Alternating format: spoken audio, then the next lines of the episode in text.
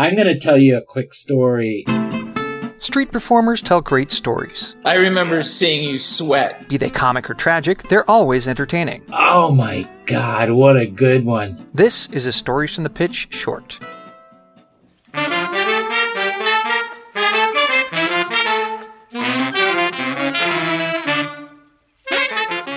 Welcome to Stories from the Pitch, a growing oral history about street performing and some of the crazy characters who populate this world. The true sign of a seasoned street performer is the ability to roll with the unexpected and seamlessly incorporate it into your show. Done successfully, the audience will be caught up in the magic and realize that they're witnessing something that will only ever happen once. But what happens when the unexpected becomes potentially dangerous? J.P. McKendry found himself in the middle of a show at the Stockholm Street Performers Festival where things could have gone horribly wrong. Thankfully, his ability to focus on the challenges while keeping the audience distracted with his sense of humor diverted potential calamity in a story we're calling Controlled Chaos. I want you to tell the story of um, when we were in Stockholm that year with the crazy guys. My favourite part of that story is I was doing rocking clown shows there, having so much fun improvising and mucking around. I had prime time, and you went, Right, I'll film it for you so that you can do this on promo. And it was just chaos. It was, It was, it was- total chaos. I really want to send that to any festival to say, Look, I can deal with anything. yeah. Can you remember beat by beat what happened? Yeah, to tell pretty the story? much I can. And it's that Stockholm pitch, and the fountain where you work is so huge. Massive. You play half of it. yeah, you only play the front half of it. Yeah. Which means behind there's a huge runway to where you are. Mm-hmm. And I hear this guy just singing behind me, and I just turned. I know he's coming, and I know there's something coming behind me, and I know the whole audience can see it. And I turn around, and there's six foot four Viking, massive beard. Like Yeah. he is your, your Stockholm. He is the Viking. Yeah. He's massive, drunk off his head, homeless guy, and just came in and started yelling and screaming. But he was a happy drunk. He was fine. Yeah. And he's, ah, ah, hey, what are you doing? Oh, that's funny. Man. He did clear a space for himself because when he started coming over, people moving out of the way. Well, is yeah, this is it. Is uh, I've got Thorsten, the organizer, sitting there the whole time, going, "Do you want me to? Do you want me to?" And I'm like, "He's fine. I, I can Yeah. deal. I like dealing with this Uh-huh. weird stuff in the middle of shows, and I can deal with it. Not a problem." And he was fun. He was lovely. And then finally, I get him off stage, and he starts walking up and out of the amphitheater and I'm like finally he's leaving and he's like no I'm not and he turns around pushes some people over sits on the bench and goes I'm staying to watch he was lovely he was just all the way through the energy that he was giving Yeah. crazy Yeah. drunk but lovely. And my favourite one was I was trying not to do trick, just talking, playing, talking, playing. And I went, okay, so if you want to see me do a trick, and everyone goes, yeah, and he goes, no, do some more talking. You're a funny fucker. I just went, excellent, right? Do more jokes. Uh-huh. And then the other one came in. yeah, and I feel like the other one came in right when you kind of like guy kind of settled down to just being Yeah, quiet and we could just show. do the show and we could get on with Yeah. it, and it was heading perfect. Yeah. And then the screaming. Couldn't understand a word he said except for one, which was genocide. Mm. But he was coming. It was from quite a distance. He was yelling. Yeah. And he's in the hip hop outfit. He was off his head on something. And I honestly believe that's the first time I've seen someone on ice. Like, that was Yeah, my I- reaction don't to it because I've seen a couple since then going, yeah, he Yeah. was aggressive, nasty, screaming Ran into the pitch from behind. from the same Yeah, direction same that's direction. going That's where the crazy people come from. But I actually think there is, uh, because I analyze stuff and I, I work out why these things happen. And it's important for me to know why stuff happens so I can fix it, do it again, whatever. And he's a black guy, he's coming in, and I've been yelling with the speaker system in that, like, we're heard five, six blocks away. Mm-hmm. And I'm going, I'm Australian, I'm Australian, like, constantly, koala and whatever, Australia.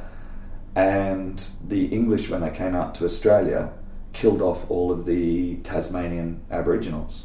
And it was genocide in that, like, over Yeah. however many years. Yeah. And that's the only connection I can make is that Yeah. he's heard Australia and he's gone, I hate Australians because they've performed genocide. And Sure. he's turned up and he's screaming and yelling and all of that. And I'm trying to keep it happy, keep everyone happy. And you got So your I'm kid out there. Taking the piss. The kid is. Kid's there. Thank God it's such a big pitch. Yeah. Right? Because I pushed the kid as far back.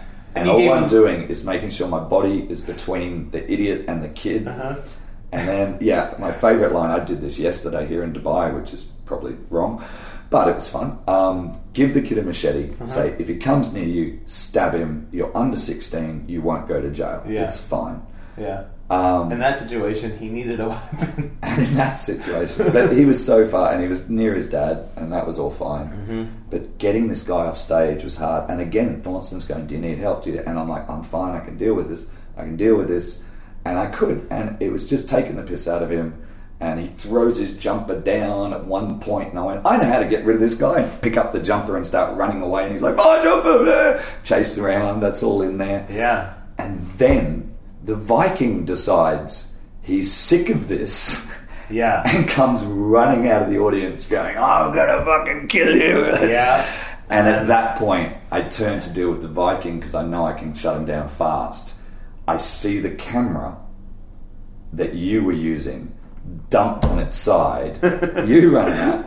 Thorsten runs out, and someone else runs out. You get him off stage to the far corner. Sort of. Someone got him off hear him. stage. Thorsten. It was Thorsten dragged him up there. But there was also a. I remember there was also a black guy in the audience that was That's like helped, was yeah. trying to was going like you're making this worse for yourself. Like he, he was Yeah. making all of us look bad, and then he was trying to coax him out. Yeah. I think he took his hat, Yeah, that was yeah, and then fastest. And then there was also rid of it. remember this woman came out at one point.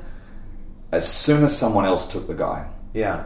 my focus goes back to the audience because the audience is in shock. Well, this is going on for and quite a while. you've got to keep them level, and you've got to Yeah. keep them It- same it as, was- as anyone who's gone into shock. Yeah. you can talk them down, make it happy. It's all fine. We're good. And the kid's still standing there with the machete. So I know. I start focusing on the kid, but all I can hear is him still screaming in the corner. But I wasn't focused on what he was screaming about. I was trying to keep the audience's focus center.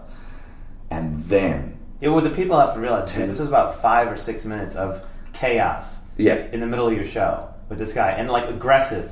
yeah. Like, he was aggressive, yeah. But I And- was totally calm, cracking jokes the whole time. Like, Yeah, it was a really weird thing. It was it was very tense. Yes, and that's where I was. It, like, if the audience freaks out, you've lost it. Yeah. If the audience is still with you, But they're also kind of watching because it's like, what the fuck is going Yeah. on? Like, I want to see how this is going to end. Yeah. And I was trying to pull it back and trying to the whole time. And then you guys And get him out of the show. gone, Yeah. He's still sure. there. You can still hear the screaming, but I'm trying to get it back. Happy, friendly with the kid. Great, friendly with the kid. And then he comes running through. With a broken bottle. That's what I think it would happen. Now I think it was a Stanley knife. Oh, a little knife. He had something because But he ran through the audience and with went. that. They split. I just saw everyone standing, and that's when I knew, okay, this is not normal. This Mm-hmm. has never happened before. Audience running in different directions. Comes running on stage at me. Thorsten comes past and goes running for Thorsten. He takes him out the back, but everyone can still see it all. And at some point, someone had And finally called the police. Oh yeah, this guy, um, guy came out of the audience. The black guy who was helping came out of the audience and whispered in my ear, "The, the police have been called." Ah, right. And I went, thank you for that, and kept going with the kid. Mm-hmm. And then my favourite thing was having the two police come running over, crash tackle the guy. Yeah, now I couldn't see because where I was seated, but Oh, but I could see the audience. He was way, way far on the Yeah. the back edge. Yeah. And, Like- he, and they just and ran they- through and crash tackled the guy, took the weapon off him, picked him up, and we're frog marching him back. And I've got this, still got this 10 year old, and he's loving it. And I went, see that? See that? They're your police. They're awesome. Everyone give these guys, Yeah. take it off. And then I've got 10 minutes or something to bring the energy back to And you did. You- happy, finale, friendly show. Yeah, and by the end, it was like I did. Yeah, it was amazing because th- there was so many times you could have bailed that, like because it was just because it got bad. It got really tense and dangerous and scary. it was it was very bad twice. When Yeah. he's when he's on stage and the other drunk came out, Yeah, then- very dodgy, and then when he's running through, with Through, the yeah. weapon. So And they're you the two bits that just went whoa. Yeah, but you were just so focused on I'm gonna finish this show. And that was the one show that got videoed and that my promo was. and the next day, the backlash from that. Well, the backlash from that was I walked off stage and sculled three beers immediately and stopped shaking about an hour and a half later. Oh, yeah, But the next day, I did the most beautiful, wonderful show I did for the whole of Stockholm, and honestly, for that whole year, oh, yeah. that was the best show I've done. Wow. Was the next day, and no one videoed it. Yeah, but you have this amazing. That was so crazy that show. yeah. Oh my god. Stories from the Pitch is produced by the Busker Hall of Fame and is made possible through the efforts of a dedicated team who share a passion for the recording, editing, and presenting of these stories. This episode is proudly sponsored by Buskin City, a platform for professional street performers to book their own tour in different parts of the world using a simple booking calendar. For more information, please visit buskincity.com. That's B U S K I N C I T Y dot com. And huge thanks to Thorsten Anderson, Ulf Anderson, and the team at Buskin City for their support of this project. Oh, and by the way, in case you're wondering, Thorsten Anderson is the same Thorsten that JP references in the story you've just heard. If you'd like to support what we're doing, please do consider swinging by the Busker Hall of Fame website and throwing a little love into our online hat by clicking on the donate button. Or become a sustaining supporter of this project at patreon.com slash buskerstories. Your contributions really do allow us to grow this resource and generate more content, so thanks in advance for supporting this project and helping us keep Buskin history alive. Music for this episode came from Tim Sars and the Carnival Band from Vancouver. Links to both Tim's work and the Carnival Band are posted in the notes section for this episode on the Busker Hall of Fame website, so do check them out. Got a story to tell? Something you think we can improve? A performer you'd like us to interview? Or perhaps you're interested in becoming a sponsor of an upcoming episode? If so, drop me a line at cbg at buskerhalloffame.com. On behalf of myself, story editor Magic Bryan, and the rest of the staff of the Busker Hall of Fame, we hope this finds you well. And as you perform for audiences around the world, please remember to use your superpowers for good.